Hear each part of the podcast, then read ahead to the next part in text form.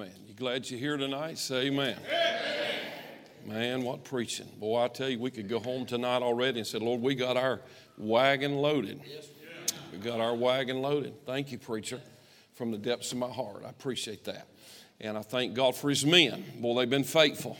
Every one of these men to preach the word of God to us. And I certainly don't want to waste the grace of God. I thank the Lord for it. That's how every one of us got in. In fact, that's how everyone got in. You say, oh, preacher in the Old Testament is saved by law. Nobody's ever been saved by the law. Nobody. In fact, the Bible said Noah found grace in the eyes of the Lord.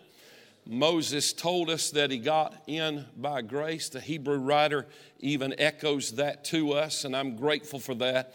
Thank you, preacher, for preaching the Word of God to us tonight. First Thessalonians chapter 5. I want to be like, uh, I want to be like uh, that, that man that revealed to us in song the great testimony of God's grace. As he got older, like many of us, his memory began to fail. And some of his friends began to poke fun at him a little bit about the fact that his memory was failing. And he said, I, I am a, I remember two things. He said that I am a great sinner and that Christ is a great Savior. And he, he memorized a text of Scripture that's repeated often in the book of Deuteronomy. The 15th chapter, it's found in verse 15. Thou shalt remember that thou wast a bondman in the land of Egypt, and the Lord thy God redeemed thee. He never wanted to forget it, so he wrote it down and put it beside of his bed. And he penned down that great hymn we love so well Amazing grace, how sweet the sound that saved a wretch like me. I once was lost, but now I'm found, was blind, but now I see. 1 Thessalonians chapter 5. Would you stand with me tonight while we read the King James Bible? Preacher, how long you want me to take? I'll be glad just to be gracious. What, whatever, whatever you want me to do. I mean that from the depths of my heart.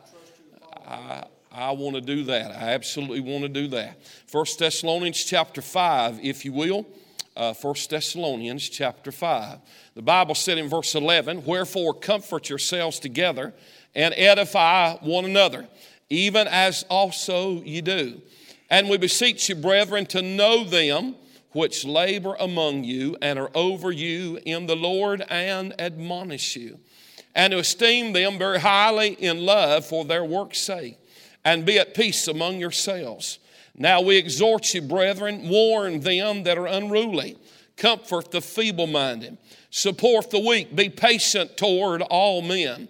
See that none render evil for evil unto any man, but ever follow that which is good, both among yourselves and to all men. Rejoice evermore. Pray without ceasing. In everything give thanks, for this is the will of God in Christ Jesus concerning you. Quench not the spirit, despise not prophesying Prove all things, hold fast that which is good. Abstain from all appearance of evil. And the very God of peace sanctify you wholly. And I pray, God, your whole spirit and soul and body be preserved blameless under the coming of our Lord Jesus Christ. Faithful is he that calleth you, who also will do it. Brethren, pray for us. And to this I say, Amen to that. Greet all the brethren with an holy kiss. I charge you by the Lord that this epistle be read unto all the holy brethren. The grace of our Lord Jesus Christ be with you all, or be with you rather. Amen. You may be seated. Look down at your Bible, if you will, in the moments we have together, especially tonight. 1 Thessalonians chapter 5 and verse 19. The Bible said in this text, quench not the spirit quench not the Spirit. The key to every meeting, the key to the Christian life is for you and I to obey the Holy Spirit within us. Now, I want to preach on that subject for a little while. I believe if I give you the context of what this passage gives to us, and if you and I would leave this place tonight uh, desiring to obey God entirely and yield entirely to the Holy Spirit, I believe that our hearts will be helped in this service this evening. Let's pray together. Father, as we bow our heads and our hearts, thank you for our dear brother who has labored so well ahead of us. Lord, we want to thank you for the challenge to taste it and not waste it. No, God, I pray tonight that you would instill in every one of our hearts, God, to be careful not to waste the grace of God.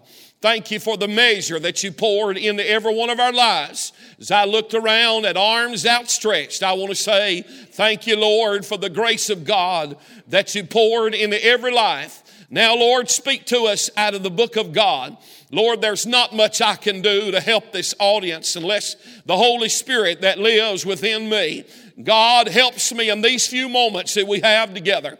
Lord, how I desire to challenge you people to yield to the one that lives within them.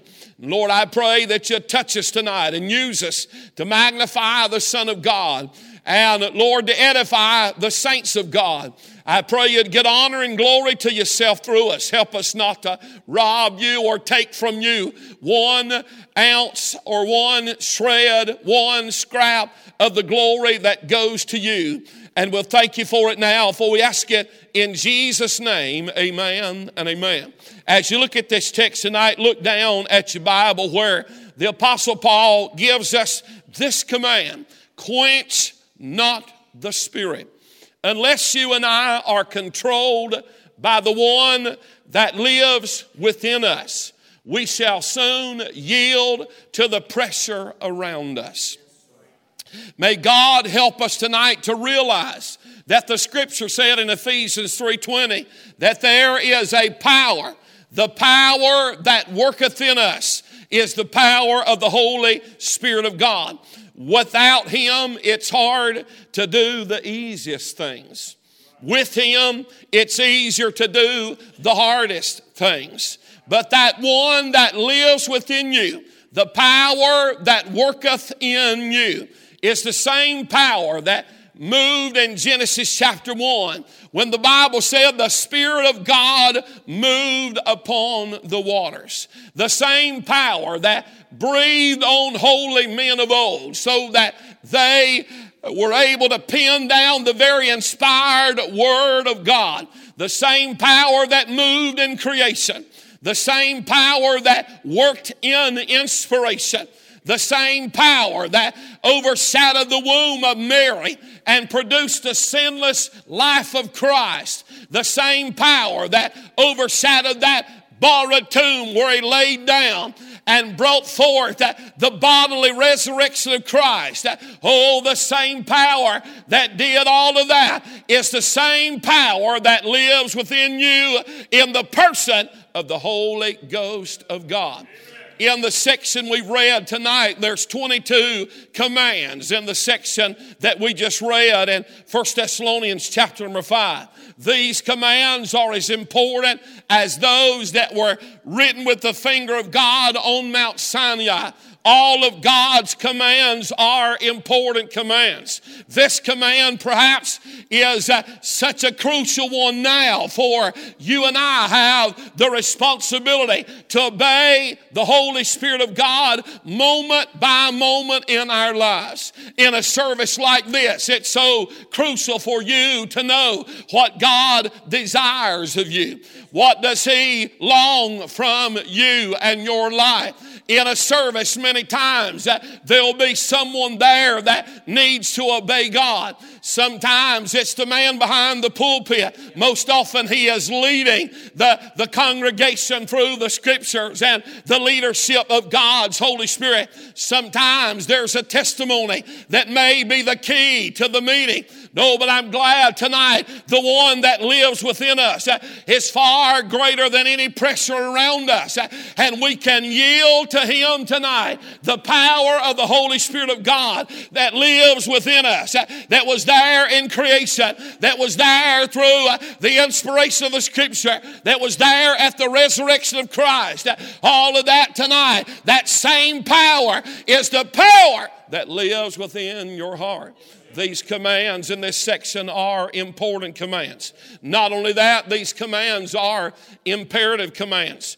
You say, why? In the, in the near context of 1 Thessalonians 5 and verse 19, these commands are imperative because they have a time element connected to them. Now listen very carefully. Look at your Bible. You're going to need it as I go through it tonight. First Thessalonians chapter number 5. The Bible says that you and I, in verse 16, this is the, the near context. The Bible said, rejoice evermore. Well, you can't rejoice evermore if you don't rejoice anymore. And a lot of people don't rejoice anymore. You can't rejoice evermore unless you, unless you are rejoicing today. I believe that you and I ought to rejoice evermore. Then the Bible said, pray without ceasing. Well, you can't pray without ceasing if you've not been in prayer today. So these have a time element connected to them. The Bible said, In everything give thanks, for this is the will of God in Christ Jesus concerning you. So not only are we to rejoice evermore, not only are we to pray without ceasing, we are to in everything give thanks. But if you have not thanked God for anything today from your heart, now, I'm not just talking about bowing your head and going through a semblance because you are ashamed not to. I'm talking about genuinely from your heart thanking God. We cannot rejoice evermore if we don't rejoice anymore and what has happened to us in this hour. Why are we so doleful in the Christian life? My, those old saints, Brother Brown, when we'd go to the house of God, they'd get in the prayer room and they'd pray heaven down on us. And, and then they'd come out in the hall and roll out with their handkerchiefs waving and come up into the sanctuary and they would say, Hallelujah. Oh, I tell you, we couldn't hardly get the choir started up because uh, they were so full of the joy of God. And this Bible still tells you and I to rejoice evermore. Hallelujah. And pray without ceasing, and in everything give thanks. Uh, but there is uh, in these things today an imperative time element connected to them. So we should be obeying them moment by moment in the Christian life. So I believe tonight not only are they imperative, they're also interrelated. Now, look here in the context of the scripture.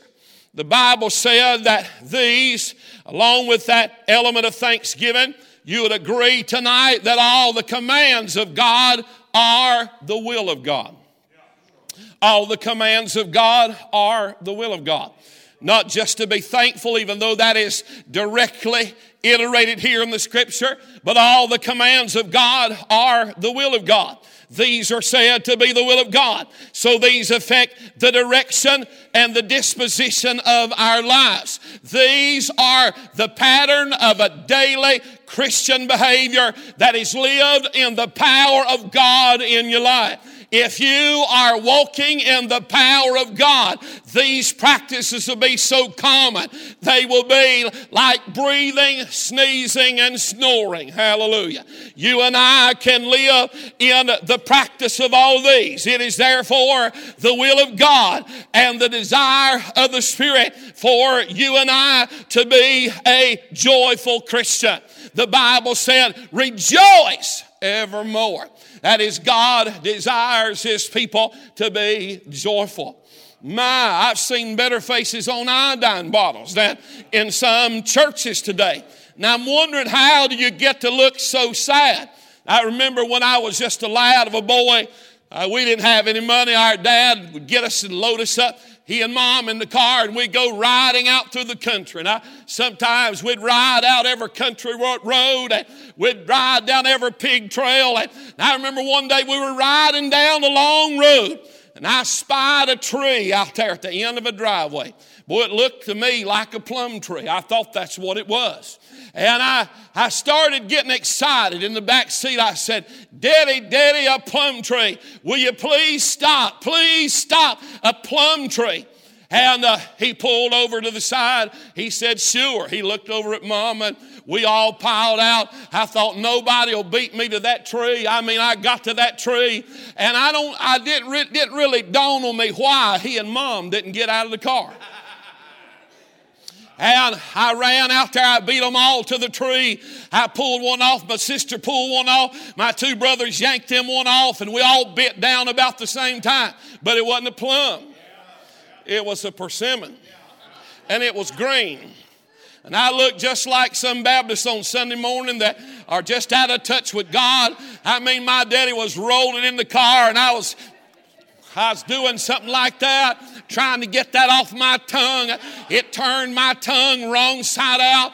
Oh, but I'm glad the Bible said that you and I can have joy. Not only that, the Bible said, rejoice evermore. That is, you can be a joyful Christian. It's the will of God and the desire of the Spirit for you to be a joyful Christian. Now, I tell you, there's something that got a hold of me. Brother Brown, as, as an old sinner that was out there in the world, I'd come into that house of God and uh, they'd go to me. Now, I mean, they didn't hold anything back, just like you do here. Now, I mean, we I'd, I was sitting all the way at the back and that choir would crank up. They'd start raising their hands. And then about that time, somebody raised a shout and they'd praise the Lord. And then the man who became a Sunday school teacher, he ran up and down the aisles. He ran out on the porch and we had one of those old uh, country bells out there, an old church bell. And they, they got to singing. He ran all the way out the door. He started ringing the bell, saying, Hallelujah, Hallelujah, we're having church. I, I said to myself, Lord, there's something in this place I've never seen in my life. I've never seen so many Christians so full of the joy of God. He'd get up on the pew and wave his handkerchief and say, Hallelujah. Oh, I'm glad I'm saved. I said, Oh God, these people people have something in their heart I've never seen before. Thank God, I believe it's the will of God for you and I to be a joyful Christian. The Bible said the kingdom of God is not meat or drink, but righteousness and peace and joy in the Holy Ghost. And they'd sing those songs joyful. Well, it's really, really bad when somebody gets up to sing and they sing a joyful song with a sour look on their face. It's really bad. But I believe God can give us some joy that can be contagious. And I remember as a young Christian, I, I'd go to that prayer room. I went on the first Sunday that I got saved. Now I got in that prayer room and listen, I, I was an old addict. I didn't know anything about church. I, I was like Brother Watson. I didn't know where the books of the Bible were, anything like that. They said, Come on, let's go to a prayer room. I said, What's a prayer room? They said, Come on, we'll show you. And I got down there and I didn't know what they were going to do. Boy, they got in that prayer room. They took some prayer requests. Pastor put his hand on my arm, on my shoulder and said, We're glad God saved this young man this morning. We've been praying for him.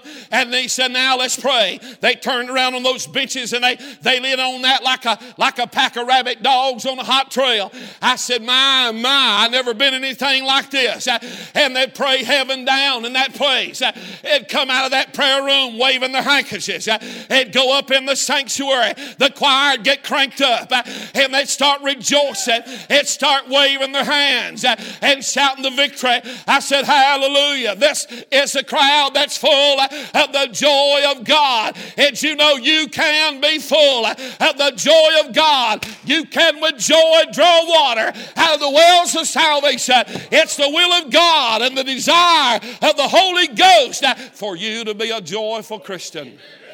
The Bible said joy. I, I like all, straight, all the stages of it. The Bible said joy. Then the Bible tells us in the New Testament in 1 Timothy 6 17 that God had given us richly all things to enjoy. I like my papa. I like to sit at the table with him. He's from Chesterfield, South Carolina. He could enjoy food better than anybody ever seen in my life. I'd sit at the table, just a little boy. Grandma put something in front of him. He'd start eating it. I don't mean if it was if it was pickles or whatever it was. He'd bite it off and start eating it. He'd start. Uh, uh, uh, Oh, he look at me, and so oh, this is good. This is good. I say, Grandma, give me some of that. I want some of that. Please give me some of that. You say, why? Because he enjoyed it so good. I believe you and I ought to come to church and we ought to be so full of joy. And when they sing those songs, like they sung a little while, we ought to say, oh, give me some of that, Lord.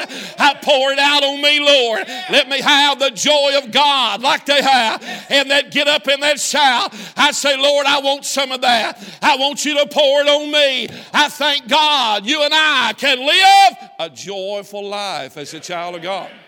Joy. Enjoy. And then Paul said, Rejoice in the Lord. And again, I say rejoice. Joy all over again. Can you imagine we've been getting excited about the same thing that we've been getting excited about for the last 40 years? And it's still good to get excited about. Sometimes they get to singing it. Sometimes they'll sing about, I remember Lo-debar. And the next thing know, my eyes start leaking. And I start going back down to that old land uh, of no pasture. I start thinking about the dryness uh, and uh, the dissatisfaction. And then I remember the king sent his chariot where I was. Praise his holy name. Sent his ambassador down and knocked on my heart's door. And he said, The king's got a message for you. He wants you to come and live in his palace. And then I realized he came down and found me a my rags uh, and brought me to his riches. Uh, he found me in my in my squalor uh, and he made me a prince. Oh, and I say hallelujah. I'm glad I'm a child of the king. I say I've got something to be happy about. I've got something to rejoice about. I believe it's a will of God for you and I to be a joyful Christian. And when the world looks at us, they ought to see something that is joyful. I got so tickled one night at the nursing home. One of my guys was preaching years ago, and, and I know some of the older folks had some health problems. And bless his heart, he poured everything he had into it. And he's talking about the joy of God. And it seemed like the harder he preached, the harder they looked at him. And I mean, he's pouring it out. I mean, he's giving it all he had. And he's talking about joy. And it's a joy. And they just look at him. And I thought, boy, you're getting some training here. You really need to have. You get some training here. Because one of these days you'll get behind the pulpit at a Baptist church and you'll be preaching about joy. And you'll look out there and see some that it looks like they never had a happy day in their life. Oh, but it's the will of God for you and I to be a joyful Christian. Not only that, are you with me now? It's the will of God not only for us to be a joyful Christian, but notice the context. Verse number 17. It's the will of God for you and I to be a prayerful Christian. A prayerful Christian. Sadly, one of the things that has been often neglected now is this matter of having a vital prayer life. One of the things, Brother Brown, that made me so hungry is to go into that prayer room with those old timers. And I, I guess I was a little bit selfish because I got in there and I, there's some of them just get hooked in, it seemed like. And I'd scooch over there real close to them. And I'd say, Lord, I don't know what Brother Charlie's got, but I want a double dose of it. Lord, I don't know what Brother Wayne's got, but when he gets out of here, he's so full of joy. He goes stomping up and down the hall and waving his handkerchief.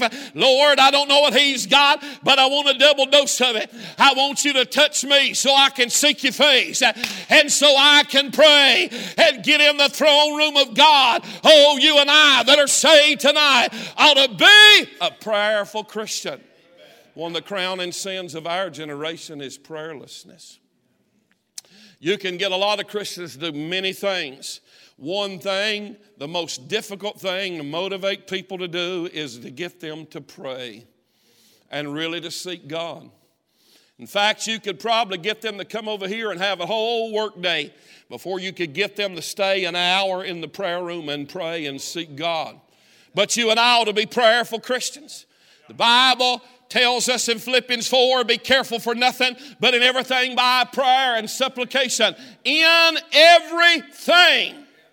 That is, you ought to be praying about everything in your life, even the simplest task. You ought to say, Lord, I need your help with this. Lord, I'm about to do this and I need your help with this. Lord, I'm about to make this decision. I want to make sure that I, I have your leadership on this.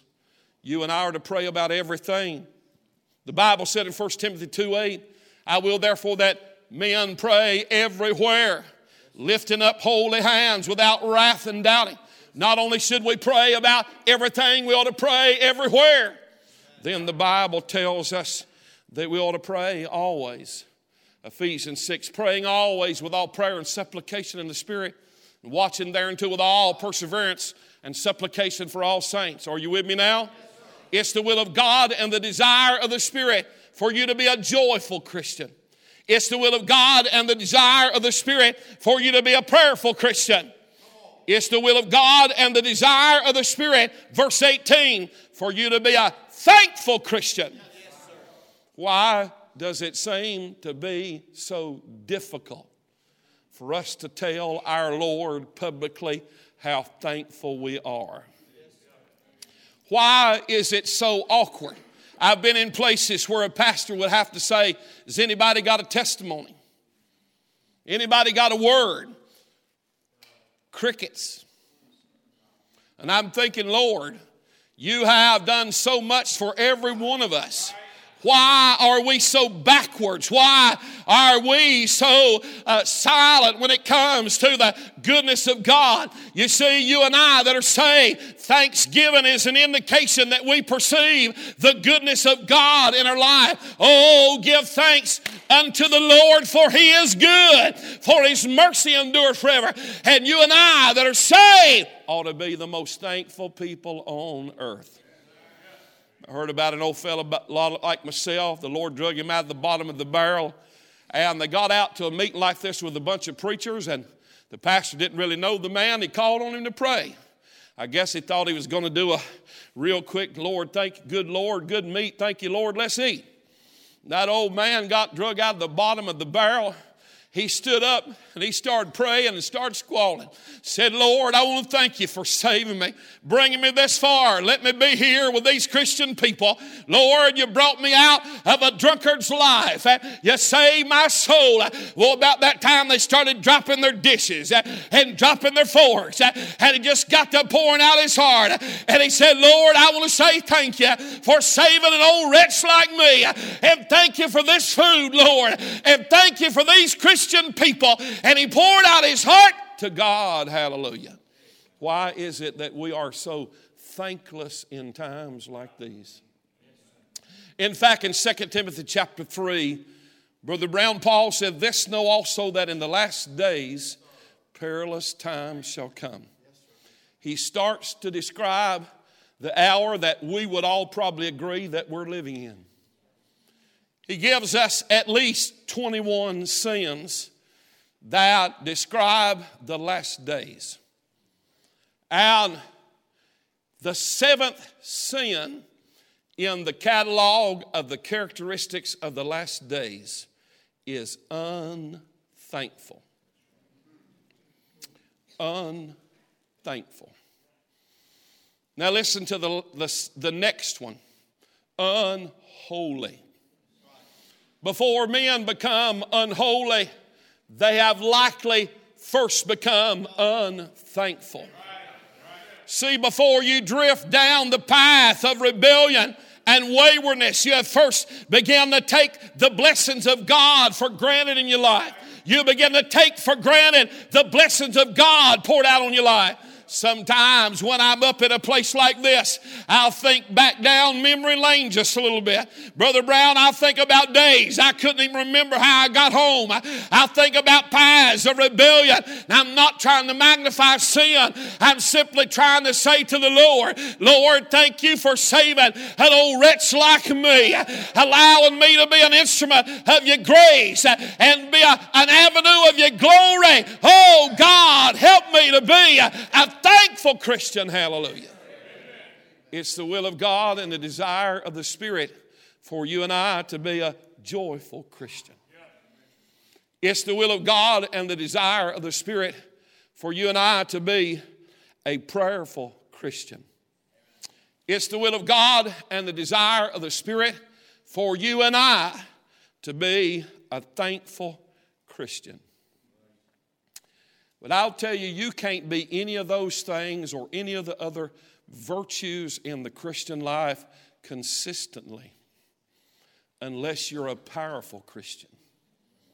And you cannot be a powerful Christian unless you stop quenching the Holy Spirit of God. Now, all the emblems of the Spirit are very vivid in the Bible. This one likens the power of God's Holy Ghost to a fire, a fire burning on the inside of you. The emblem of fire is very vivid in the scripture.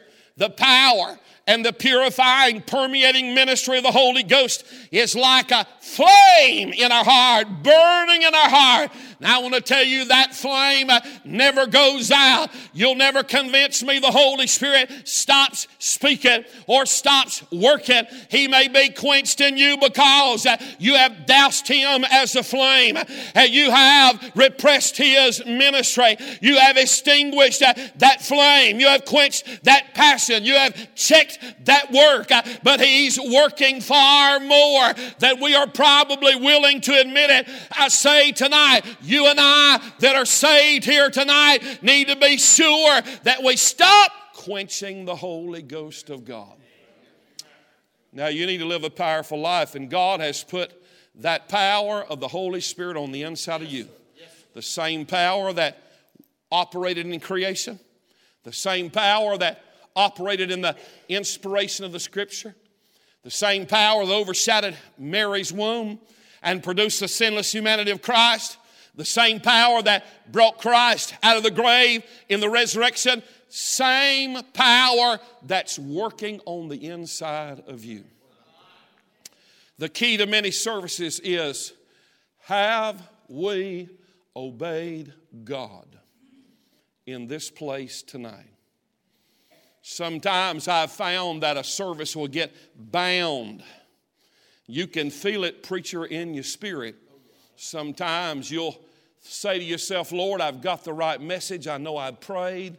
I've sought you, and you can't really just understand or seem to discern what it is. And someone has quenched the Holy Spirit of God. When I think about this tonight, I, I was praying about this very thing in my ministry. I, I said, Lord, I, I need to, for you to help me to get these people off the seemingly the back lines of spiritual service and get them to the front lines. I want to get these that seemingly are uninvolved or seemingly distanced from where they are and get them to where they ought to be. He said, I could get them there if they'd stop quenching the Holy Spirit of God.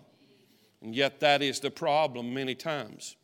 I said we cannot be any of these virtues that we just talked about unless we live a powerful life. The problem is we continually quench the Holy Spirit of God. I believe that you and I can sin against the Holy Spirit. I don't believe we can blaspheme the Holy Spirit. That's not a sin that a Christian can commit. But we can quench the Holy Spirit and we can grieve the Holy Spirit and we can lie to the Holy Spirit. I, I fear that possibly one of the doctrines of the New Testament that has been so sorely neglected is the ministry of the Holy Spirit, so much so that believers today don't even understand what His ministry is and how His power can be released into their life. The Holy Spirit is like a burning fire working in your heart. He longs to set you on fire for God. Amen. Now, I want to say this tonight. You can quench the Holy Spirit. That is, you can grieve the Holy Spirit. You can lie to the Holy Spirit. Grieving is what the Holy Spirit does because of what we do. And grieve not the Holy Spirit of God, whereby you are sealed unto the day of redemption. Let all bitterness and wrath and anger and all those sins that, that grieve the Holy Ghost of God. Quenching is what we do to Him within us. And uh, the Bible teaches grieve and chokes the inlet of God's power. It will not let the power of God flow into your life. Uh, quenching, my friend, chokes the outlet of power. It will not let the power of God flow out of the life. Uh, oh, that you and I tonight would say, to God, Lord, I long to cease, to quench the Holy Ghost of God. I long to follow you. I long to be obedient to you step by step in my life. This is probably one of the greatest keys to the Christian life. There are no secrets to the Christian life, there are keys found in the Scripture. Now, I want to give you this just quickly, and I'll be done. There are many Christians tonight that do not obey the prompting of God's Spirit. Sadly, what we have missed in services when people have not obeyed God. Sometimes, sadly, I have to say that there have been times that I have missed God. As a preacher, there have been times I have missed God. There have been times, though, I have obeyed God. I got to the pulpit one Sunday morning, man, I was chomping at the bits to preach, and there was sinners in the building. Man, I was ready. I, I, wanted to fire my gospel gun and give the gospel the good news of Christ. And uh, some of our people had gotten saved, got to their feet and started squalling. And they started telling the glorious things that God had done for them, how He had saved them, how He had changed their life. I said, Lord, help them to hurry up. I, I'm ready to preach. He said, Be quiet. I said, All right, Lord. He said, I'm preaching to them right all over this audience right now. And I watched those visitors sitting there as those old sinners stood up and said, I want to thank God for saving me. I want to thank Him for what He's done in my life. I want to thank Jesus Christ for changing me. I'm so glad that I took Him as my Lord and Savior. He's made me a new creature all over that audience. Uh, they got a message from God, from those uh, that had been washed in the blood and transformed by the power of God. Oh, that you and I would just get so tender and sensitive to God. We'd say, Lord, I need your power. I don't want to grieve you. I don't want to quench you. I want to follow the leadership of the Holy Spirit in my life. Now, listen carefully. You and I can live a powerful life. And the most prosperous and growing Christians are those that obey God moment by moment. Moment by moment. Sometimes it is the impulse of God upon your heart from the Holy Spirit that says, Go and speak to that person over there. Our fleshly tendency is to say, Lord, you know, I don't, I don't know that. I don't know who that is. And I, I, I'm afraid I, no, no. The God that is working on you is going to work on that person over there. Now, listen carefully. What happens? That, that person that walks with God learns to obey the touch of God on their heart. That preacher that learns to walk with God has learned to obey the leadership of the Holy Spirit in preaching the Word of God. And the, the Christian that is hid in the cleft of the rock and following closely to the Lord has learned to yield to God and yield up to the power of the Holy Spirit to obey God moment by moment in their life and not quench the Holy Ghost. I was sitting at the house in my study one day and a young man, if I called his name, some of you would know him. He sent me a text. He said, Preacher, I'm about to preach. He said, I'm struggling. And he said, This building's full. This man, this man has been widely used of God, a young man. God's got his hand on his life. He said, I'm struggling in my heart. He said, Can you help me? I said, First of all, tell God you don't care about your reputation. Tell God you don't care what anybody thinks about you, you just want to please Him. I said, Tell the Lord you're willing to do whatever He tells you to do. Whatsoever He saith unto you, do it and obey Him step by step. Boy, I'll tell you tonight, if you and I would just say, Lord, whatever you want me to do, however you want me to do it, I want to obey the Holy Ghost uh, step by step. Uh, I want to walk in your power. I don't want to live my life in a defeated way. Oh, but God, I want to live my life in the power of the fire of God and the unction of God and live in the power of God in my heart. Now, here's what happens. I'm almost done. Stay with me, all right? What happens is you and I don't obey the Holy Spirit, and we quench the Holy Spirit of God. We do so when we retreat into sin. When you and I retreat into sin, we quench the Holy Spirit of God.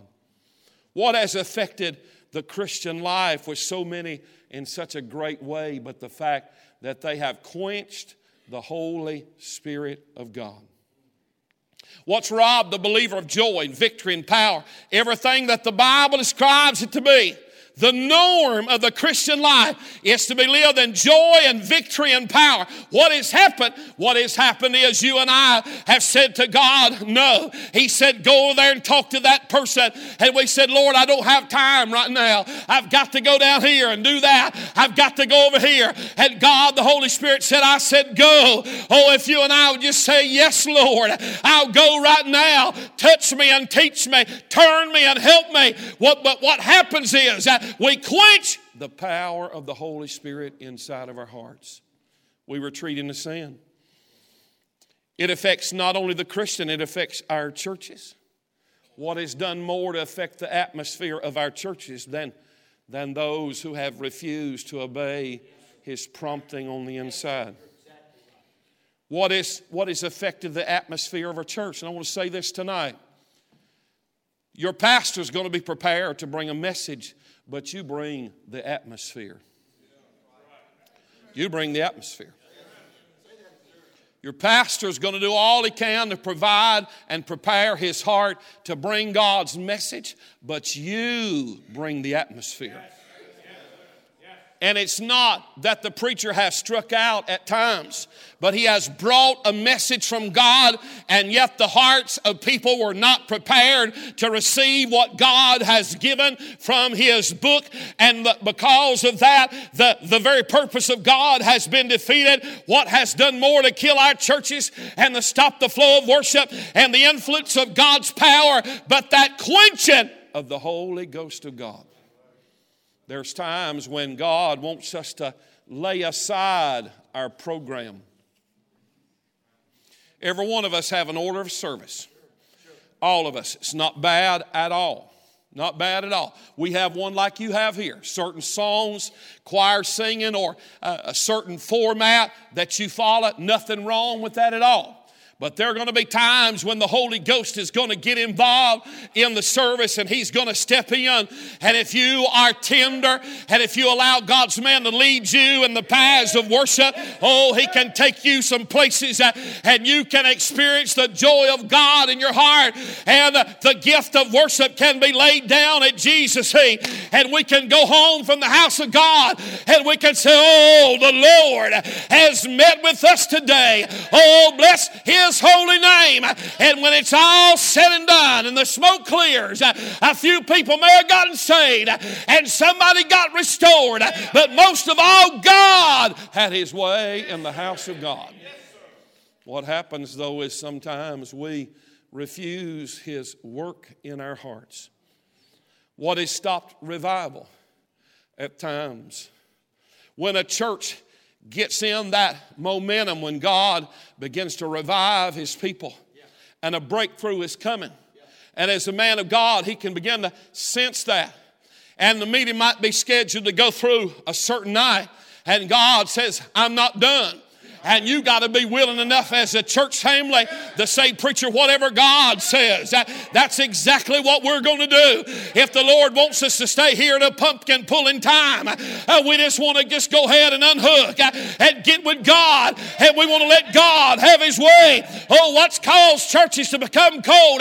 It's when we get the idea we start at 11 o'clock sharp uh, and end at 12 o'clock dull. Oh, but if we let God have His way, it'll be amazing what He can do. Hallelujah. If you and I would not be afraid to let God have His way. What's caused so many Christians to become critical and cynical, but walking in their own power, living a self driven, flesh driven life. You'll even get to the point where you think you can kind of critique the pastor. Well, you know, I just don't think he should have done it like that. And our pastor, he's all right and all that, but you know, he's just, you know, he's just a little extreme about a few things. And how long have you been pastoring?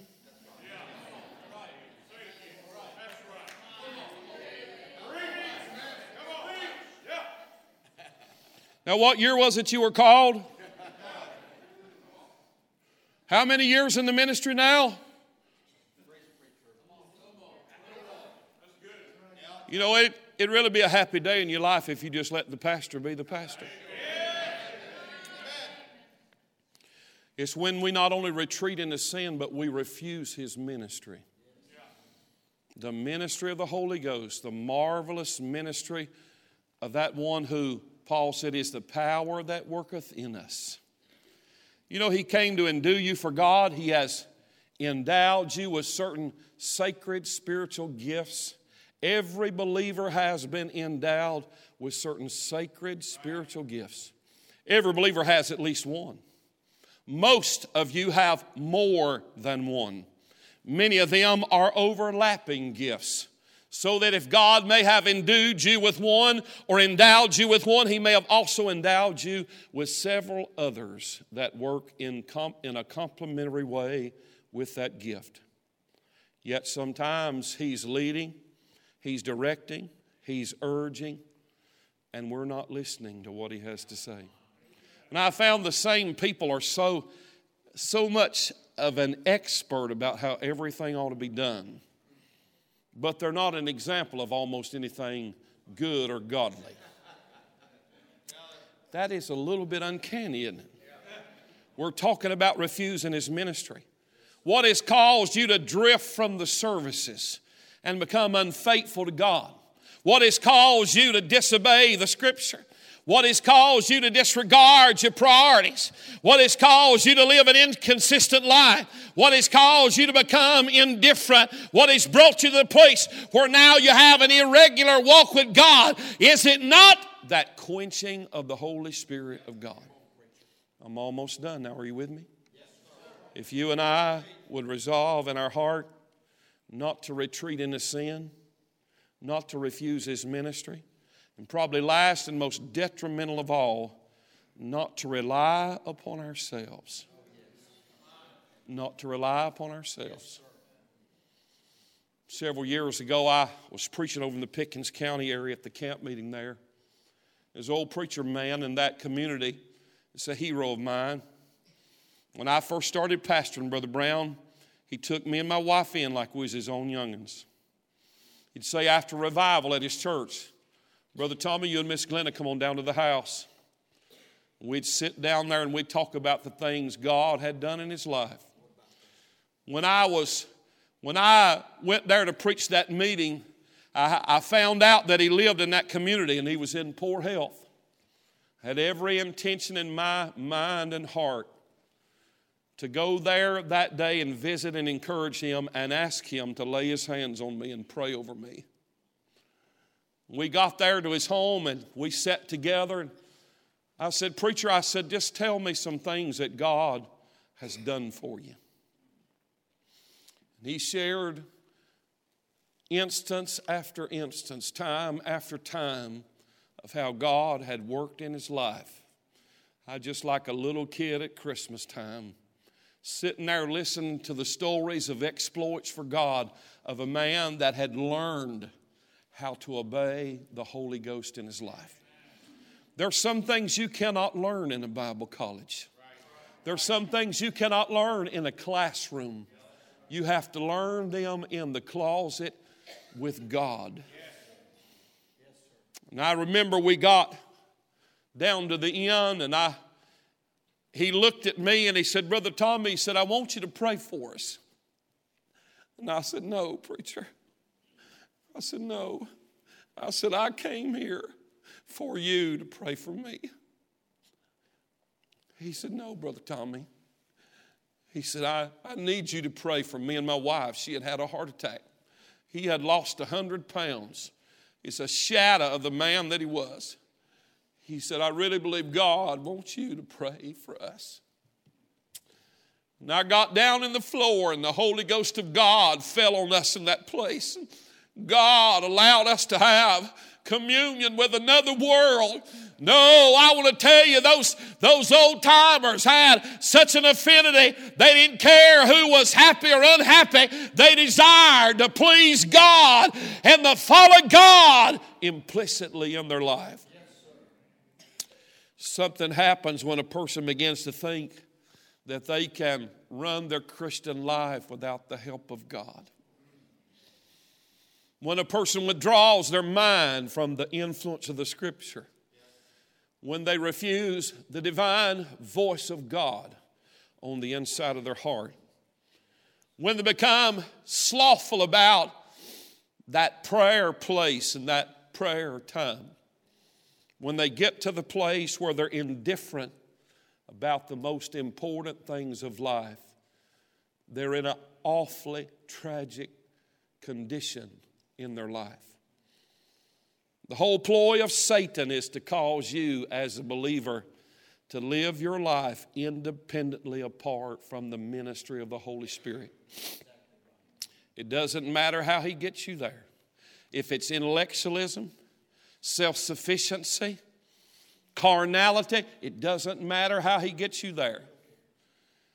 As long as he can get you to the point where you're willing to live independently of God and His power. And I want to say tonight the Holy Spirit longs for us to live in His presence. I believe the things that separated the generation before us from the generation now is those old timers knew they had to have the touch of God on their life.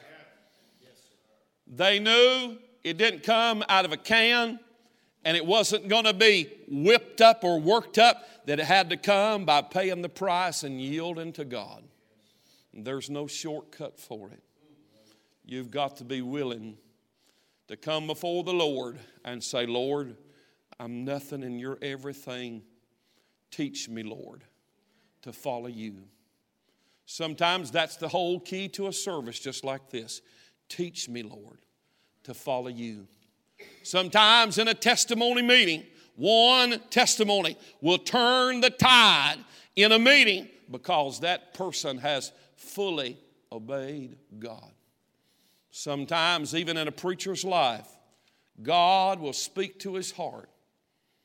I remember years ago, I was in a mission conference. I was preaching, I'm done, almost preacher. I, I mean that. I was in a mission conference. And I was to preach two nights and go back home on Wednesday. I got there in the office and I already had my message prepared. I thought. I sat down, and I, the more I looked at it, the stranger it got. I said, Oh Lord. I pushed back from the desk and I raised my hand. I said, Lord, whatever, whatever you want is what I want. You show me what you want me to do.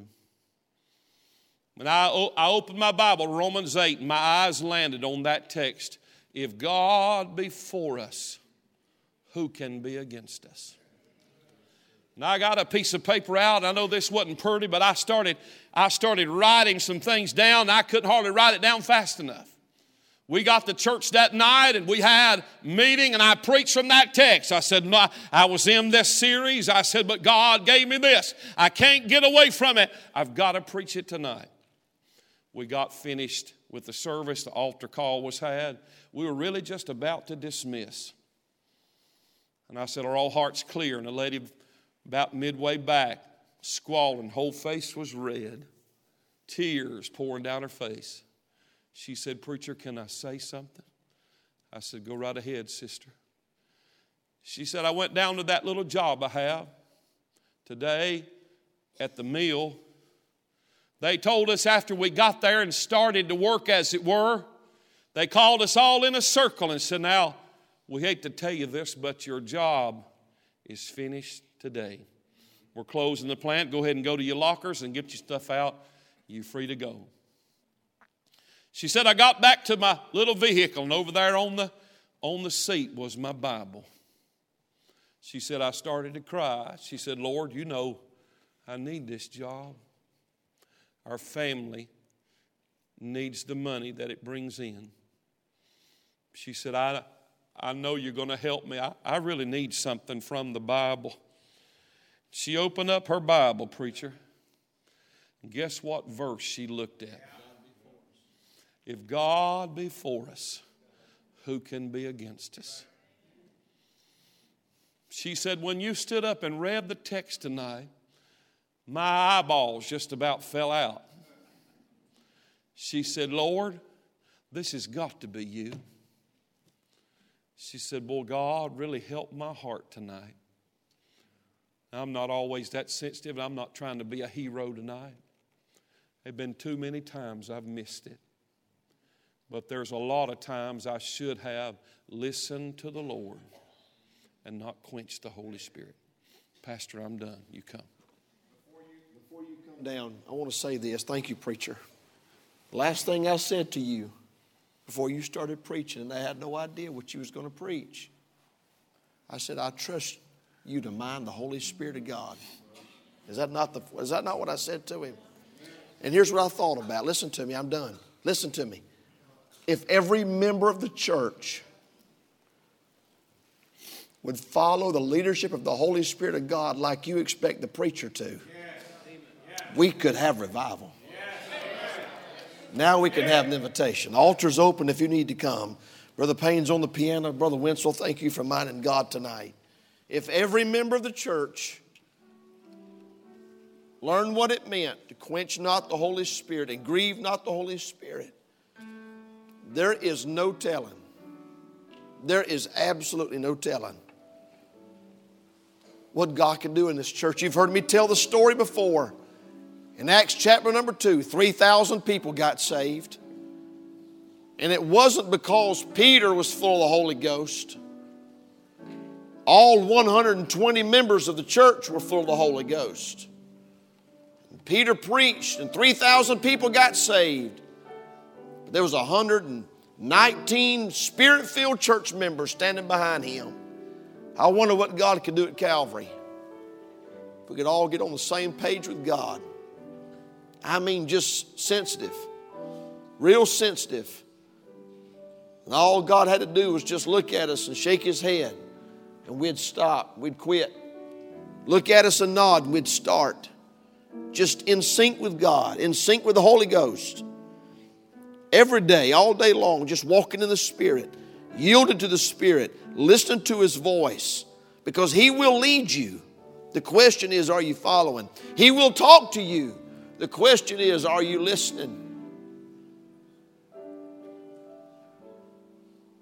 Spirit filled church, spirit filled preacher, spirit filled sensitive pastor and preacher and staff members and Sunday school teachers and bus workers and nursery workers and laymen in the pews in tune with God, listening to the Holy Spirit of God. That's what it means. Walk in the Spirit. You'll not fulfill the lust of the flesh.